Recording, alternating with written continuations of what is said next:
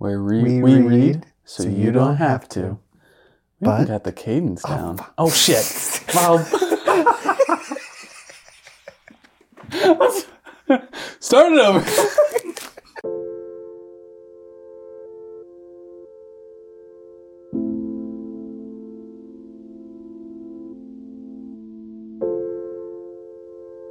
Welcome to the Evidence Based Therapist, where we read so you don't have to. Here you'll find clinicians and researchers discussing cutting edge research from the embodied relational sciences, explaining why and how people work together to find healing.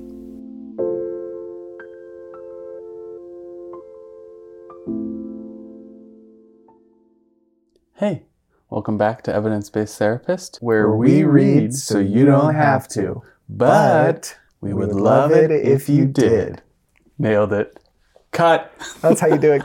That's how you start an intro right there. That's fantastic. I thought it realized was good. Uh, because uh, every once in a while, there's you just gotta kind of listen to what you said to to to really Know what you're gonna say now. Because this is a time warp sometimes. Recording really these is. episodes, and I realized that our intro is such a soft, quiet intro, and then we just start This every episode with off. a ton of jokes, and we're just very happy. I feel like that's how you and I are in real life, though. oh yeah, Like when we first see each other, it's not just like, "Hey, how you doing?" No, it's- meaningful. Like it's at a nine. it's at a nine with like humor and yep, curse words, and then we'll settle in. and then and then it gets floor. real good. and, and then it gets it's good before, but then it gets like real good, real good in a different way. real good in a different way. So I Uh. think it this podcast just beautifully kind of mirrors our our relationship. Oh, Well, that's so sweet. That was sweet. Welcome, This is everybody. Yeah. if you want to hold hands, like I'll hold I'll hands. hold hands. Uh, If you're driving in your car, just like two dudes just, like, reading it. research, making jokes, kicking it. playing around with very serious concepts. Very ser- super serious concepts. so if you haven't uh, listened to the last episode, or really the last like six episodes, because I remember last time it was five, I think. Look at that. So Wow. if you haven't listened to the last six episodes, highly recommend. Go ahead. because we're going through a series of articles that are looking at restructuring a conceptual view of neuroscience and the brain from a clinical neuropsych perspective, um, and really trying to reorient away from just a particularly constructural and modular view of the brain to more of a systems view, a, a working process that involves kind of a nonlinearity to it, which I will just say and own at the start feels much more um, kind of generous to the process of therapy, knowing that there are there's not a linear process in therapy. I don't know. Yeah. I feel like when I was first introduced to something like EMDR, the the wish fulfillment of having something that just goes smoothly So A to B, and then you get to C. Um, but then learning that even something like that has its kind of offshoots and trails and you know client system is going to kind of throw some strategies in there in a positive way. Um, and this perspective of the brain feels like it's really helpful for understanding those complexities. It's not just that trauma impacted the logical thinking Mm. and now we're just left with emotional thinking um, this construction of the brain is much more um, generous to the adaptability and complexity that we um, really experience on a day-to-day basis. So last time what we talked about is we're going through the the part three article of this series. We'll do part four next time, but we just honed in particularly on the basal ganglia and looking at how the basal ganglia is a structure in the brain, kind of deep, sort of in the center zone of the brain. That's uh, whole point is to modulate signals where, and we didn't say this last time, but I think this is important Oh. because we, we didn't we didn't mention that the medial temporal lobe, which includes something like the amygdala, hippocampus, um, parahippocampal networks, Mhm.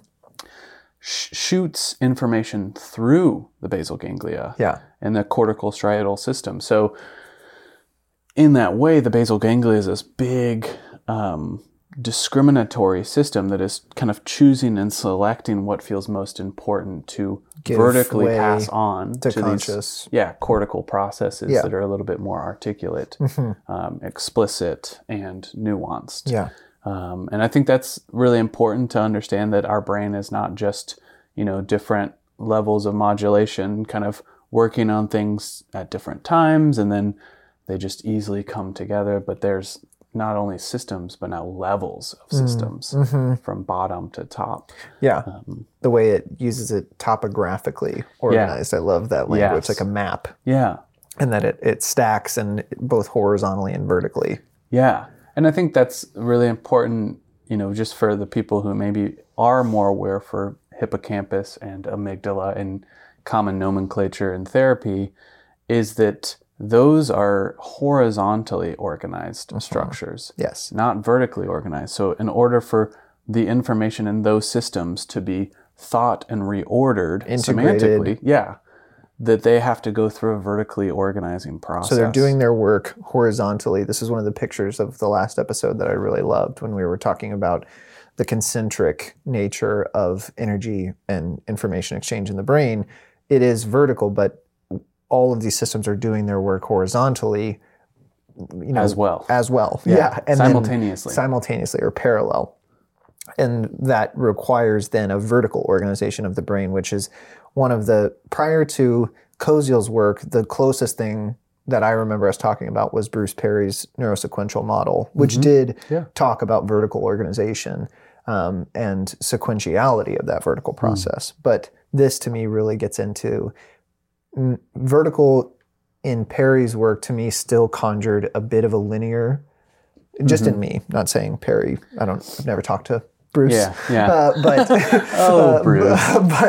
but uh, in, me, it still was track it as the sequence progresses, and then in the neurosequential model of psychotherapeutics, you would understand where the work needs to begin because of that vertical yeah. transmission. Where there there are underdeveloped parts in the vertical process. this article series from Koziol and colleagues shows to me the parallel, and we've used this word of the of the apparent simultaneity Mm. of the interacting large scale brain systems. Yeah. So yes, you could conceptualize it as a horizontal loop and Mm. a vertical loop, Mm-hmm. but it's not just traveling along the path of that loop linearly. Yeah. Yeah. Yeah.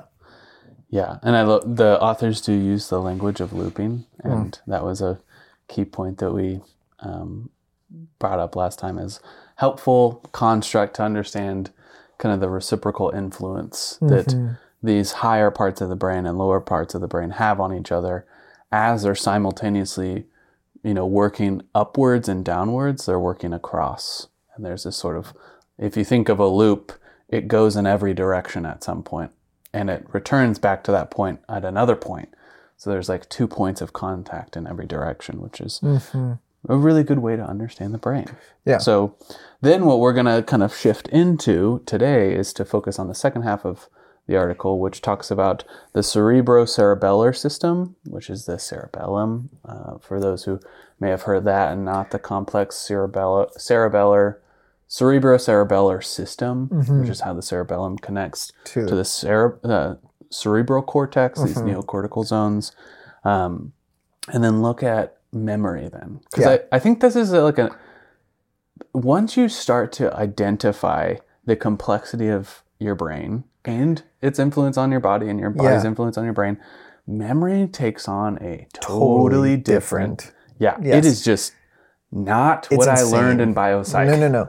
and I, I love that we used the hand model just for something tangible last time. Hmm. But the cerebrocerebellar system, if you look at the the areas that are associated with that system, it to me just blows your mind. Like, if Mm-hmm. you mean these are connecting in a circuit together and dependent then one on, on one another? Yeah. It is, you know, the the area. If you closed the the hand model of the brain, it's the area of your forefingers up front. cap. The thinking cap is connected to. I mean, I don't know where you would put it, Caleb, but to me, it's like right on the back, like the wrist, Kind of where like when you close your pinky, there's like this weird muscle the, on the back. The bulge of the Yeah. yeah, It'd be back yeah, there. yeah, exactly. So low low hand, you know, high wrist connection there is is connected and in its function to the forefingers um, through the pons and well Yeah. yeah, we'll get into Yeah. that but When just it- amazing Yeah. what we're going to talk about today in a very oversimplified way, it's how these deep brain uh, sensory structures of how I am a physical entity in the world, moving in space, connects to these high cortical zones of thinking about how I'm doing that. And maybe to kind of, as a last primer from the last episode, one of the things that was key to this article is restructuring the idea of what is executive functioning? And really, executive functioning, thinking about how do I plan what I'm going to do and choose it? and choose it and then do it Yeah, the Yeah. and I love the language you said last week of the illusion of choice, Mm-hmm. and that this kind of idea of the brain really makes sense of some of those ideas of like, oh, I know what I want to do, but I keep not doing it. yeah How do we make sense of that executive function, not as maybe a oh you're lacking executive function, but that there is a certain level of executive functioning happening below conscious awareness Yeah. that we need to spend time with and integrate. Um, so you want to jump in i'm so ready because I think we primed. I, I think I we got all primed. primed. Yeah. Hopefully, listeners, if you don't feel primed, maybe just go spend an extra hour and a half and listen to the last episode. Get a little preface was- in. Yeah, that was a Yeah. good little. Uh, that was a good and I would just like if you did even listen to the episode and you're like, man, I, I feel like I don't know what they're talking about. Just go like it's like halfway through the last episode, and you can get like the trajectory into this one. You'll pick up the motivation Yeah, yeah, yeah. and launch yourself into this space and time. yeah, and make sure that motivation is desire based and not shame based. Amen. Just dispel the shame of you like you have to or you should. No, no. Um, no, it's just a playful invite. Yeah. So if you want, go listen to it. Go again. listen to it again if you want. I love that. All right. So there's this cerebrocerebellar system, System. that has something to do with the vor- vertical organization of the brain. And executive functioning. Have you ever heard of that? You ever heard about this idea? You know, I don't know. Maybe not. Maybe I'm not ready for this episode. You're like, actually, no. no, I'm just waiting for you to tell me. Well, No, I 100% agree Okay, with yeah, this. But to me, and even just in reading it again, it is just such a reframe from a modular understanding of the brain. hmm Because I feel like in my own education, the cerebellum was like left out. And that's again because of the quantitative and conscious bend of much of our education that, well, it's below conscious awareness. And really all it's doing is homeostatic functioning. Yeah. That's all you really need to know. Well, very much, yeah. Uh, and it's interesting you say that because I think uh, in other works by Koziol, um, he has two books that are f- fascinating on executive functioning, attention, and um, uh, subcortical networks. And one of the things that part of his work does is just give like a history of the cerebellum where we did just think because lesion studies, stroke studies, and different kind of biochemical Showing uh, inhibition. yeah, uh, have a lot to do with basic sensory movement. So then people just kind of, you know, said, oh, that's a really dense part of the brain that has something to do with complex movement. So we'll just kind of say, like, yeah, the cerebellum must work somehow in tandem with the thalamic and hypothalamic parts of the brain Yeah. to just modulate basic body movements. Mm-hmm. And that's true. Yes. but then but then for Koziol and and many other people who have done a lot of research, Koziol's really just summarizing a lot of research. Uh, the connection to the cere- uh, cerebral cortex Yeah. then starts to really nuance. Oh, and and they say this like what the cerebellum does for movement and action, it also does for thinking I love it. which then becomes like okay so now the cerebellum isn't just a movement movement Externalizing. yeah Mm-hmm. templating movement now it's templating movement and thought Yeah. Thought of movement. And Yeah. yeah. yeah this this prediction action Oh. link and um yeah so at this point you've you've we've kind of already given We gave it away. we gave the cerebellum and the cerebral cerebellar system away. One of the things that uh, one of the quotes that I just really love is at the bottom of 257, where they say, in other words, while operating together with the cerebral cortex as an ensemble, the cerebellum decides what information is or is not returned to the neocortex, thereby regulating the strength and quality of neural signals. Um, so it, in that way, it may sound similar to the basal ganglia, because the basal ganglia is also choosing what should go on and what should kind of be kind of Yeah. um, you know disintegrated and for lack of a better term like pushed away and and prioritized for the cortex to process. But it they go on to then talk about in the section what does the cerebellum do? Which nuances it a little bit away from the basal ganglia of just discriminating mm-hmm. like thought processes and, and experiences into also exciting this which mm-hmm. is the last part of that regulating the strength and quality of neural signals Well, yeah. So I wanted to let's touch on neural signals for a second. Hmm. So developmentally, this the importance of this becomes really clear because the strength of neural signals, if you remember, just high level Dan Siegel's "What fires together wires together." Hmm.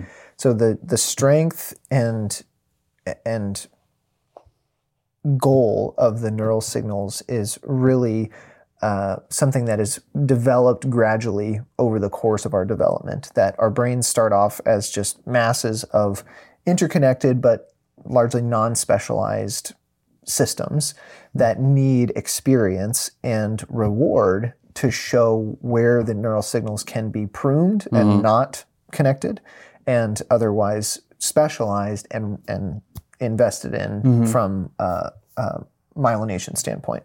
So that's where the strength of the neural signals and the efficiency of the interconnected systems becomes super important. I just want mm-hmm. that to be like really clear by regulating the strength and quality of neural signals. What is doing that is the cerebrocerebellar system in its mm-hmm. experience of self and other. Mm-hmm. Yeah and yeah oh and i love at the end the experience of self and other Yeah. So in that way, the the cerebellum is getting some of the reward dependent neural signals from what the basal ganglia has, you know, Yeah. modulated in Pre- some way. previous experience. Yeah, and, yeah. and the cortical networks have chewed on and digested. Mm-hmm. And then the cerebellum gets that information in the feedback loop through the brain. And as you know, we keep going on through life, the cerebellum then provides more and more templates that connect with the information it's receiving from these other systems. Yeah. Yeah. I was working on something that, um, like, where does bottom up and top down information processing begin to interplay?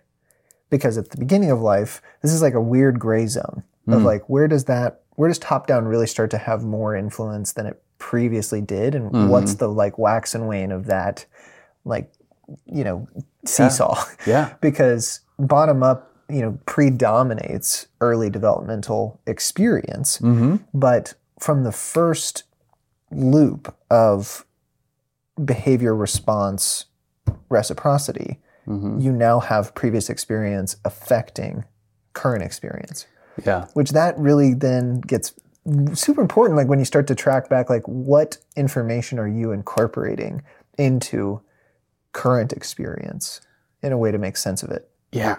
Like how early does that go? Yeah. Is what was just like blowing my mind because mm-hmm. when you look at like seven, six or seven years old, you start to see some top down functioning show itself really explicitly to where we can easily categorize it. Mm-hmm. But that's like seven years of life, seven plus years, including gestation and et cetera, mm-hmm. where we don't really know right now what the relationship is between the cerebrocerebellar system Yeah. like to me that's one of like the cutting edges of this research is like Yeah. oh i don't i don't know like how soon does the cerebellum say i remember Yeah. When and remember in what way. yeah And I think that's like an interesting there was there's a part of this discussion that isn't part of this article but we could go into like the difference in words that people use in different times that and I'm thinking of the difference between recalling and remembering uh-huh and Yeah, recalling recollection. yeah and you know this is just me. I would hypothesize based on what I've read that the the cere- uh, cerebellar cerebral system is remembering like the whole time. Yeah.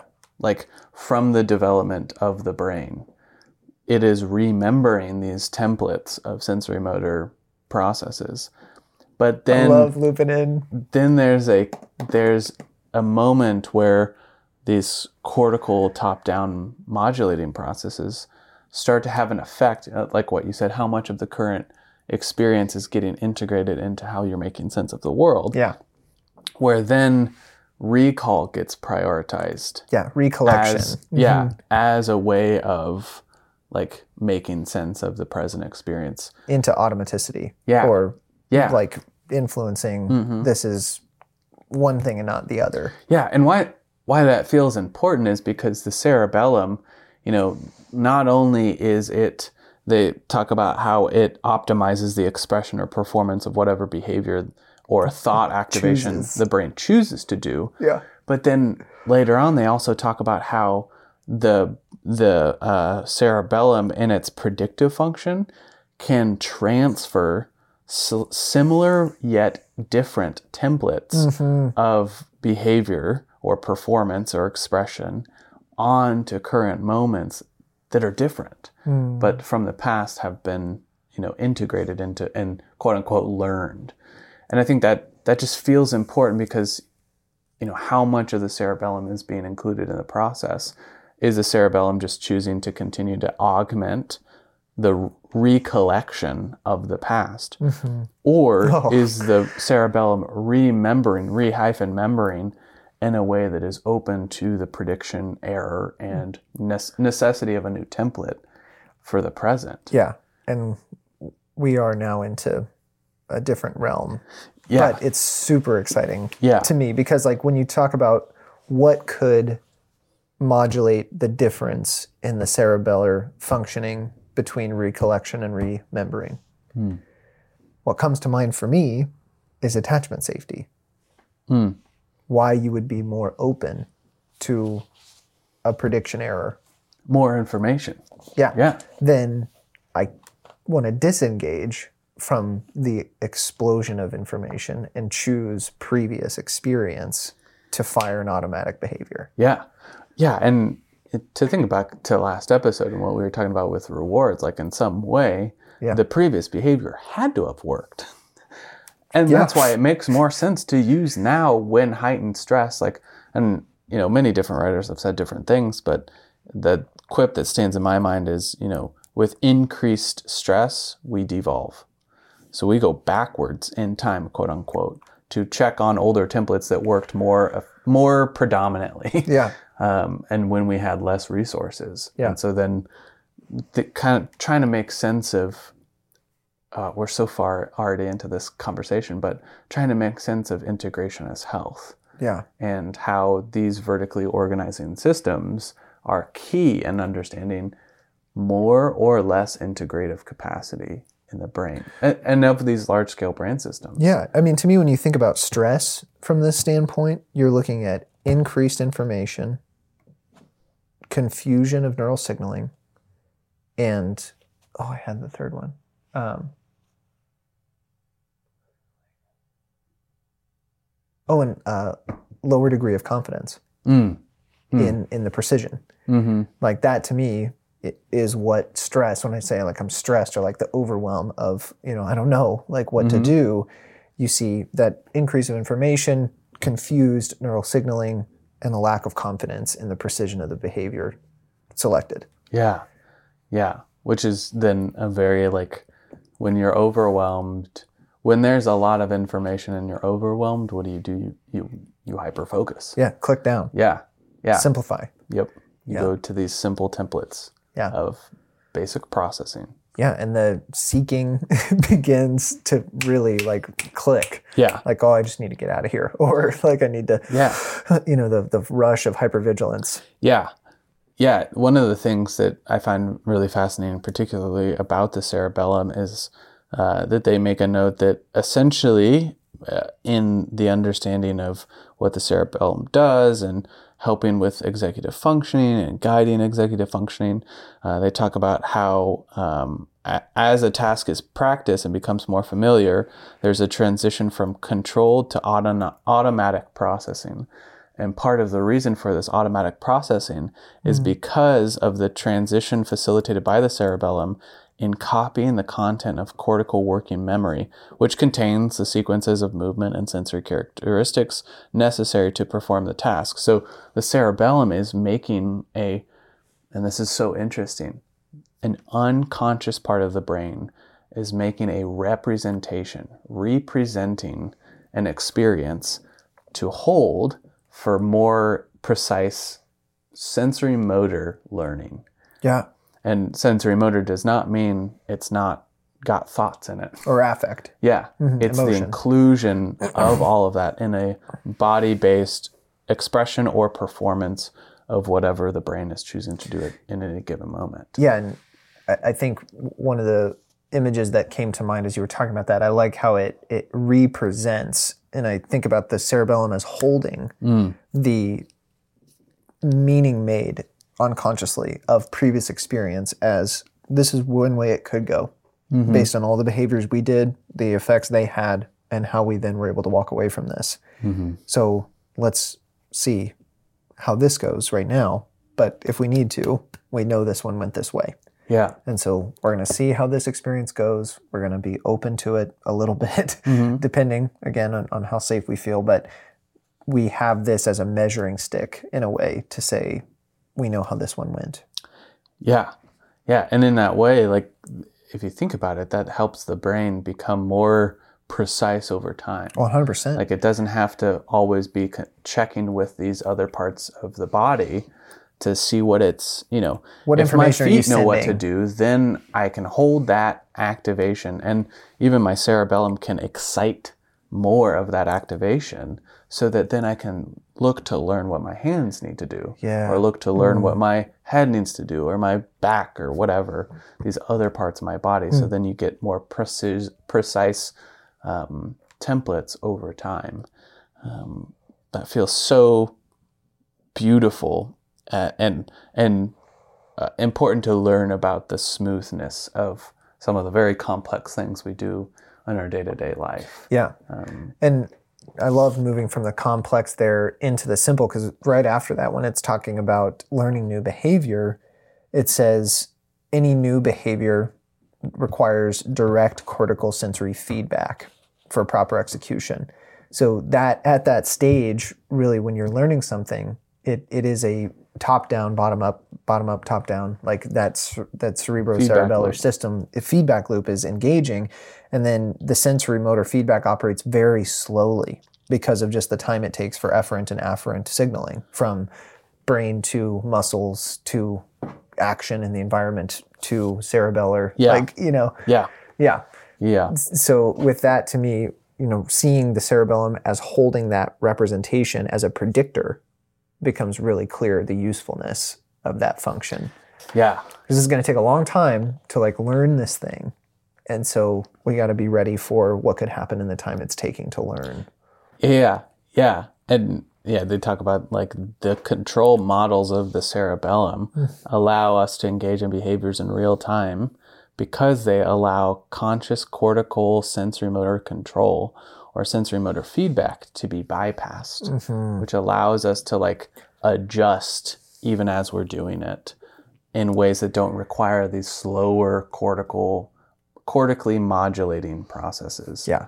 Um, that's super mm-hmm. that's super cool. And and i like i keep wanting to go back to the reality that they're koziol and colleagues aren't referencing the cerebellum simply as a sensory um, sensory motor Motor. limited part of the brain um, that they're they're talking about as you develop complex movement you develop complex thought.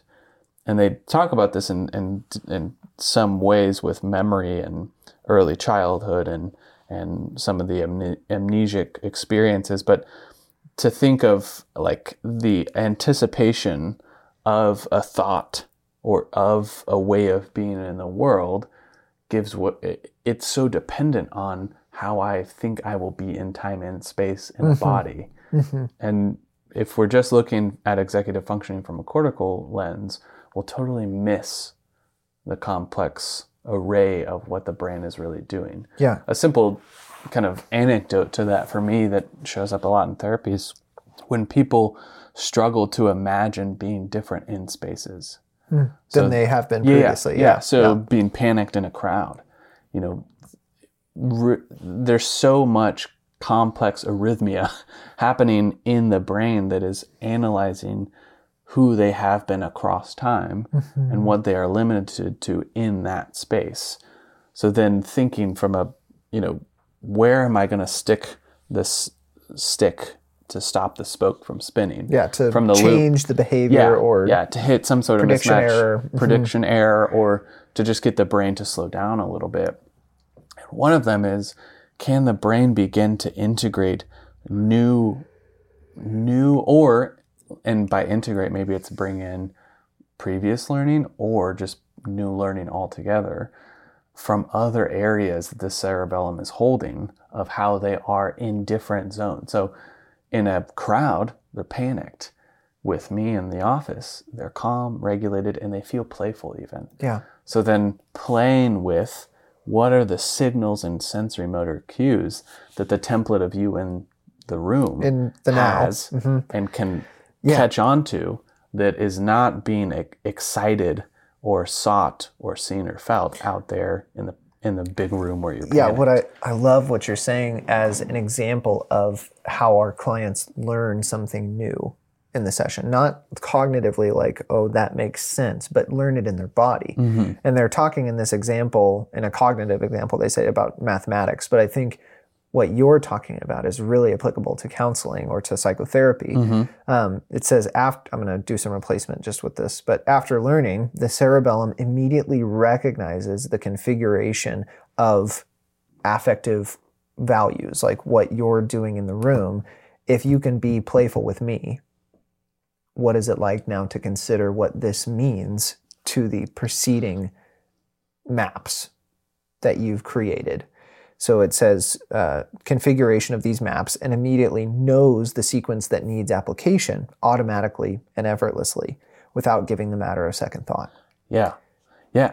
And yeah, with with yeah. When it can see that, oh, this this actually can apply. Mm-hmm. Like what I'm having right now with you can, through understanding what stimuli I'm picking up on that makes me feel safe now, Mm-hmm. I can imagine what that would be like with you out there. Yeah.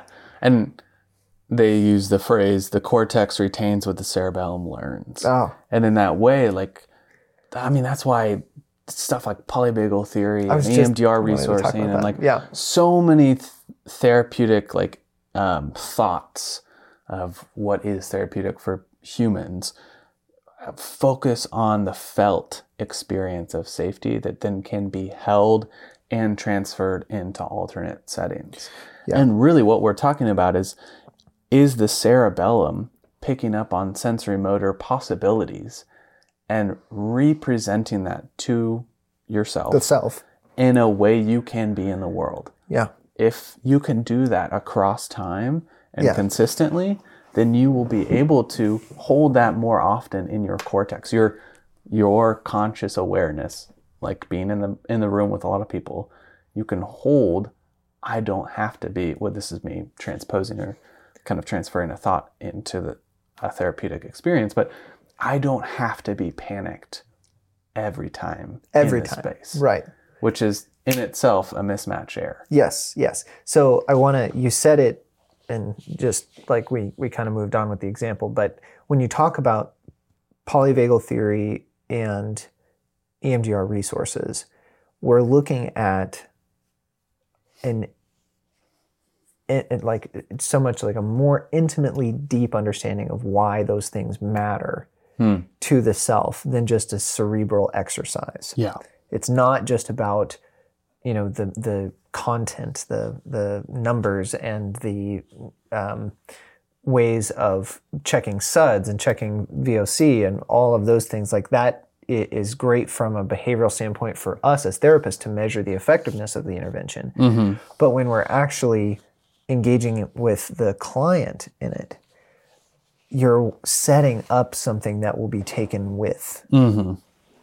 Like that's the whole goal In memory. in memory to Yeah. be represented to the system to say, we felt different here Yeah.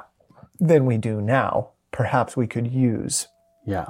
Or carry forward the activation there. Like when um, I remember this is a long time ago now when we were talking about self regulation, um, that we as therapists just need our clients to self regulate and then they're better. And what I remember you and I talking about was what about what about re-evoked co-regulation? That I don't Yes. want you to force top-down regulation just because you should, quote unquote, through redirection and competition of stimuli recognition, etc. I want you to evoke from the bottom up remembered co-regulation. Yeah. Oh yeah. I mean that's the that's the beauty of you know as the cerebellum learns and integrates a possibility dependent on an other, eventually they learn the possibility dependent on the other inside the self. in the memory. Which that like that is that's freaking amazing. Yeah, I mean, and this quote to me, it being the cerebellum adapts to the changing library of the cortical content of the experience automatically because the control model bypasses time consuming thought by instantly anticipating or predicting the operation that needs application. Hmm. So it, it's taking away any conscious consideration because of the strength of what you were just talking about, Caleb, with the internalized representation mm-hmm. of the co-regulating other. Yeah. Yeah. Oh, I feel like we're already kind of branching into the idea of memory, which happens to be the next step Yeah. that they they discuss because if you're thinking of how the cerebellum holds these templates and broadly speaking, you could say holds templates of self and other and other could be other objects in the world or other people in the Other world. Other beings, other um, spaces. Yeah. And, you know, the complexity of that depends on the complexity of integration of the sensory motor experiences into the cerebellum. But, you know, the, the cerebellum holding these self other templates that are being consistently checked by the cerebral cerebellar system, that then gives way to an understanding of memory and saying, like, okay, how do we make sense of something that we've talked about on this podcast? Episodic memory, mm-hmm. my experience of certain things in the past, semantic memory, my memory and kind of truth of what is true in the world. Yeah, my story of truth. Something like procedural memory, which is my ability to just automatically Drive a car go through the Yeah, yeah, yeah. perform sensory motor like for uh, tasks upright sentient Yeah. health. yeah. Yeah. in a way that has the need or end goal met Yeah. like how do we make sense of the ongoing and again Koziol et al is very interested in the ad- adaptation of this that is consistently happening across development Yeah. so the brain is consistently adapting these large scale brain systems to best meet the needs of our ever changing world. Something so subtle in the beginning of this section is, to me, re- reminding us of what it is to be human. I know that's a grand assessment of this first sentence, but inherent in all problem solving or in adapting to the ambiguity of novelty, we must identify or discover the stimulus based properties of the problem.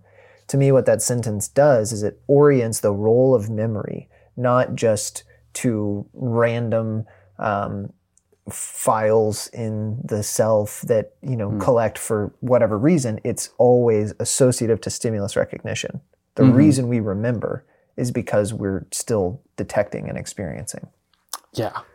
Yeah. And that that being kind of connected back to the Bruce Ecker memory reconsolidation articles that we reviewed is one of the things Ecker's work around memory reconsolidation focuses on is shifting through a process of uh, disconfirming memory and adapt and supplying the system with a new learned ter- new learning opportunity is to shift the semantic memory around an experience to shift the meaning of something so that then a new learning can be experienced.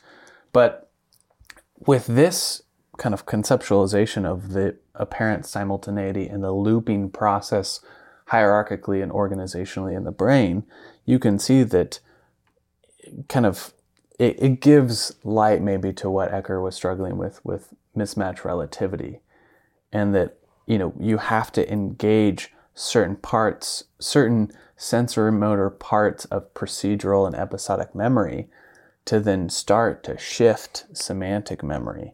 And then once you it's through yeah. like that's and then the once you shift Mhm. the semantic memory, then you get a reorganization again. yeah Then you have the mismatch prediction, the mismatch error, um, then hits these other areas of the brain again, yeah which then has another wave of new learning. And yeah and it has to be realized like that is it, it has to be plugged in yeah, um, otherwise it's just in that labile period of reconsolidation Mm-hmm. that isn't going to lead to actual change. Yeah, yeah, yeah. And and I think that the important and we're throwing around all these different categorizations of um, categories of memory, but the the idea of like executive functioning being limited to declarative memory, so what I can declare explicitly yeah. and re- consciously yeah, recall to you in language uh, explicitly. Um, is a misnomer. i mean it's, It- laughable limit- it's limiting. yeah Um, we're not we're not just having an absence of declarative memory in trauma. We're having a we're having a complex limiting of firing for the sake of adaptivity Mm-hmm. through the basal ganglia for specific reward that is now diminished to a certain level because of a heightened perceived threat. and dissociation Yeah, yeah. Yeah. Which then gets encoded in a template that goes to the cerebellum, and, and the cerebellum and cerebral cortex work together in a complex, ever changing. where is this useful where is it Yeah, yeah, not yeah, yeah, yeah. And that then becomes a part of our procedural executive functioning. Mhm. That we have this procedural memory world yeah that is kind of automatically making meaning for us on an Yeah. unconscious level deeper in the brain. So again, this is the vertical organization yeah pattern. Drop this executive functioning down hmm and see that this is not just a problem of can I talk about it? This is a problem of how I am making sense of my body in time and space with others yeah that then is reciprocally limiting my ongoing experience of the world. yeah Um, I was just thinking about an example in a couple session I was I was in where tone of voice Hmm. is activating. Um, and to me, it really well highlights this concept that we're talking about here, where the content of the argument is not what is activating once we actually can see it. Hmm. It's the tone of voice, which is that stimuli cue for previously stored experiences in the cerebrocerebellar system. mhm. That when that tone of voice is used, it conjures up a load of meaning from the past, not even associated with this person, Yeah. but it then creates a behavioral activation pattern of shutdown for a, for a time and then attack other, hmm like big energy towards the other person. Mm. So that was a really interesting loop to go through to find there's this sequence of behavior that has fingerprints all over it of dad. Mm. Pull away, shut down until dad is knocking, like, you know, breaking through the door basically of my room. And then I have to fight with him. Uh, yeah. Yeah. Uh, well, and I love, and then I have to fight with them because there's the body movements. Yeah. There's the cerebellum, you know, through certain levels of kind of vertical organization, maybe through the basal ganglia, of, you know, discriminating what this is and what this is not. Yeah. Then gets, and again, we're talking about this couple's in the present. This couple's in the present, and those experiences are years and years and years Yeah. ago. So think of how much what this is and what this is not is Yeah. being kind of parsed apart Yeah. and uh, segregated in a different way or like pulled in different directions. Organized. Yeah, sort of, organized. yeah. And then get put into a complex sensory motor um, excitation that the cerebellum says, we know what to do. Right. We have a template. We have a sensory motor learned template for this. What do you think about we don't know what to do, but we know what to do? Mm. Like I don't know how to make sense of him using that tone of voice right now. But what I do know is that that tone of voice is bringing up some really dangerous cues from previous experience. And so we're going to go ahead and activate that cycle Yeah. until we understand more about what this is. Yeah. But we don't know. Yes. And we don't feel like we have the access to functions that would better fact find or, or information gather. yeah. We already Yeah. activated the behavior Yeah. Because what we know has already been organized to prioritize threat. because it's detrimental what happened in the past. Yeah. Yeah. Yeah. And hmm. what's interesting, which this just spins up even more, is this person's father had died. And so there was this cutoff with complex grief all around it that I hated him and I miss him. But the way I was with him, I wish I could change now. Which is, if you think about that, it's like, are you talking about your dad or are you talking about your husband? Mm. Or are you talking about your husband and your dad? Mm-hmm. like almost saying to the other, her husband, I wish I could change this, Yeah. but I don't have access to where I learned it. Yeah. And so it feels like it's just spinning, like in, um, inner, uh, no, in Inception, Mm. the top is spinning in the vault. Yeah. Like I can't, I can't get into that. Yeah. It's just there. Yeah. It feels like I can't touch it.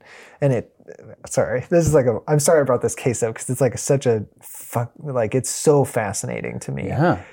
but the the rationalization in them is that well it's actually not ever been articulated this way but just as i'm talking about it now to change the behavior would lose the memory of my dad Hmm. like to go back and actually do some of that work what if he's not there Mm-hmm. and i miss him but i hate him Mm-hmm.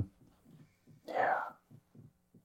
Yeah, that's the that's what we're I mean, that's a very complex way of saying the very same thing of like if I try to be someone else in the room other than panicked, I might lose myself.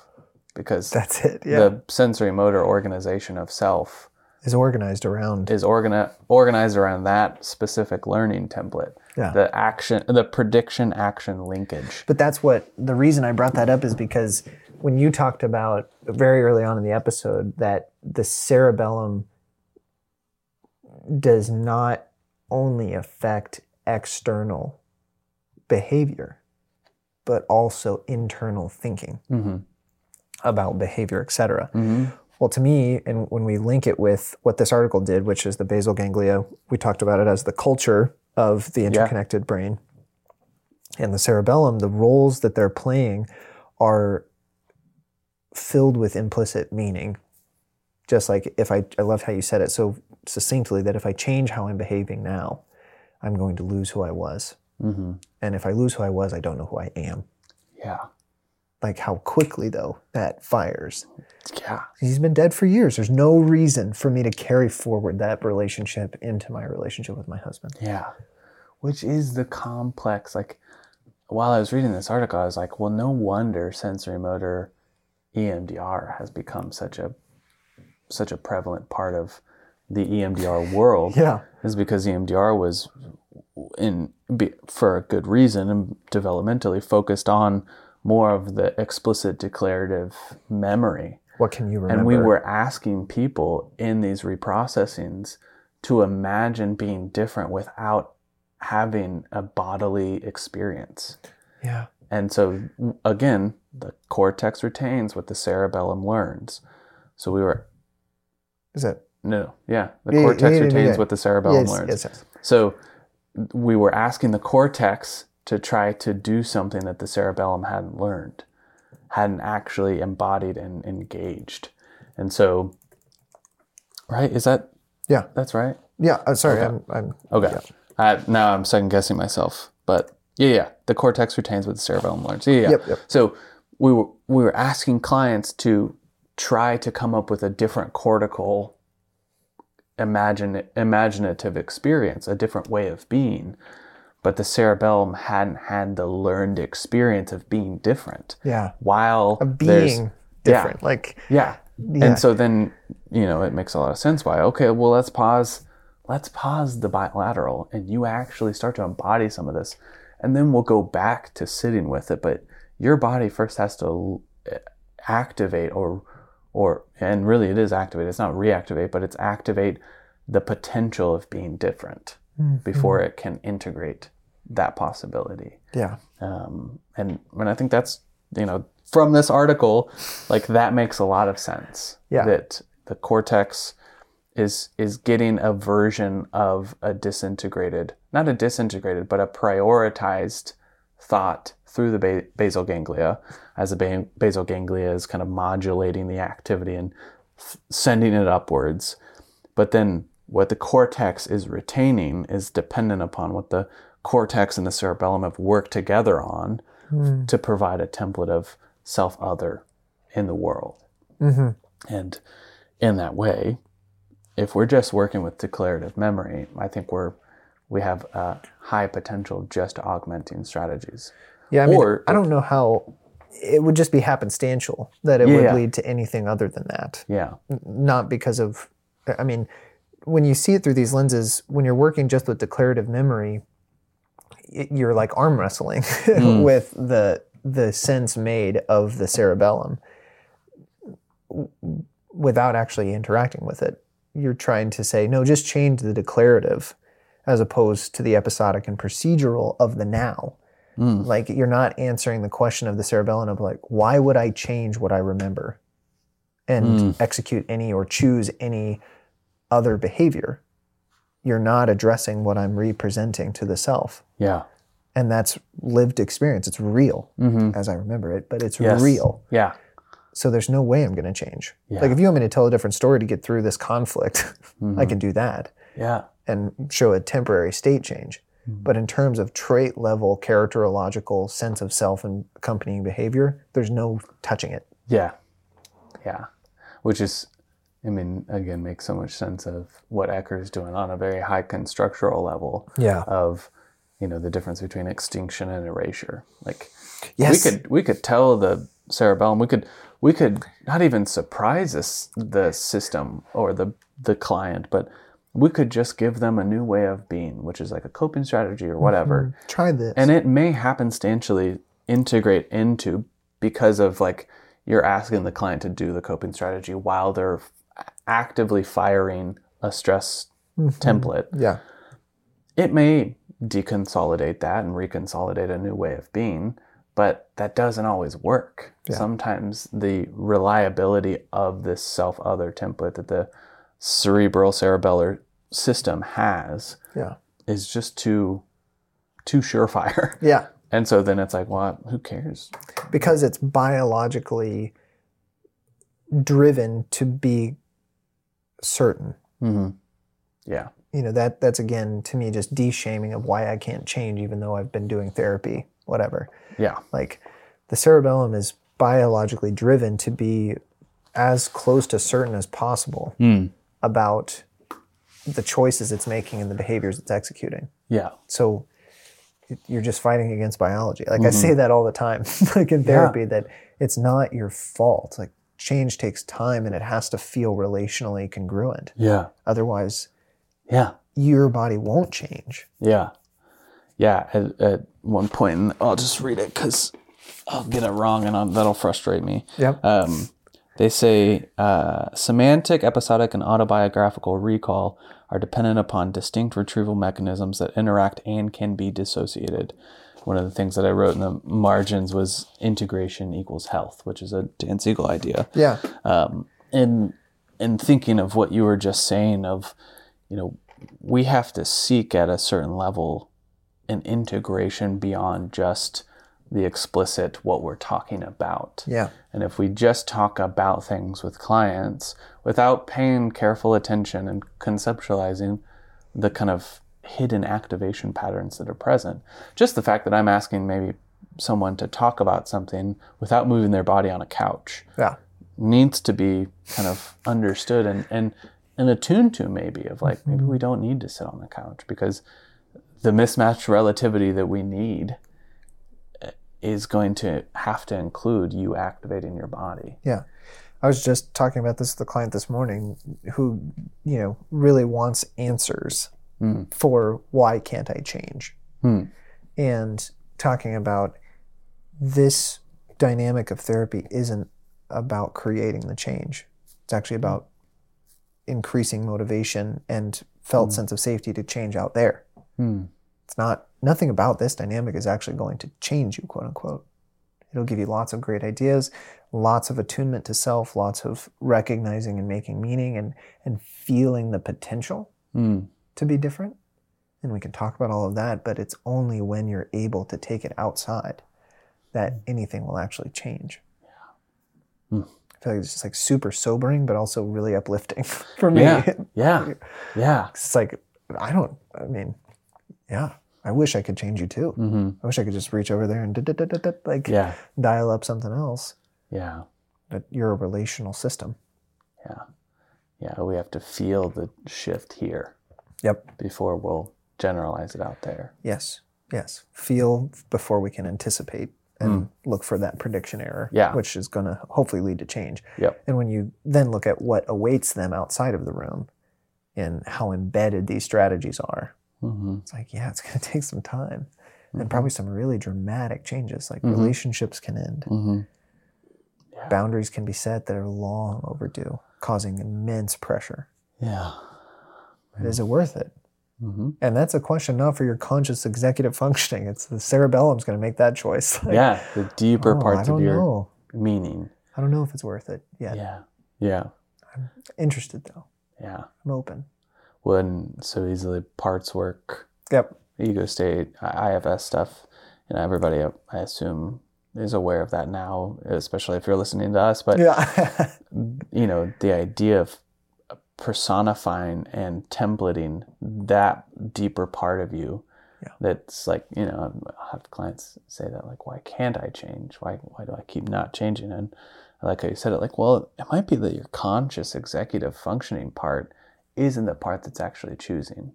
yeah. That it's your it's your Literally- unconscious executive functioning part. I've drawn a circle on my whiteboard and I have a sliver of it showing, Hmm. you know, how much of you is present, etc. But that everybody in her current life has relationship only with that sliver. Hmm. And that's my way of saying the conscious part of you Mm-hmm. is keeping back so much that to introduce them to any of these parts, which she has a fun loving part and then a angry part, Mm-hmm.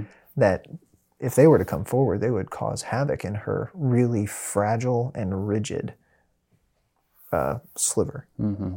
It'd be a big problem. Yeah. Yeah.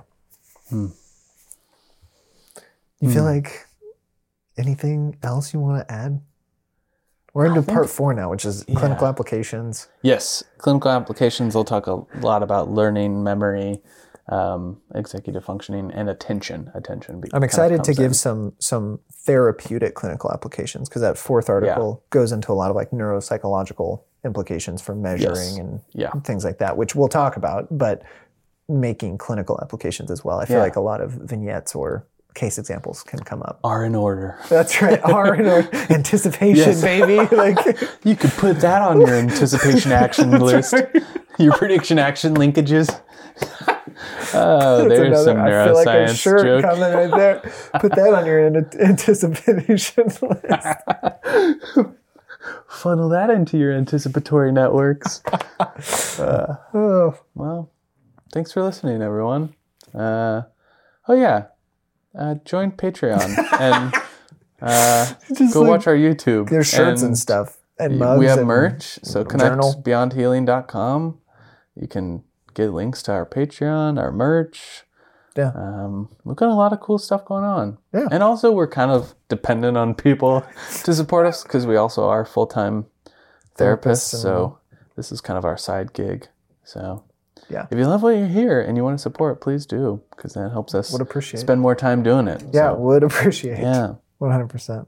Cool. Thank you, brother. Yeah, you too. Appreciate you. We hope that you've enjoyed this podcast episode and that it will help you stay curious and create community around discussing the research that matters most to clinicians and researchers.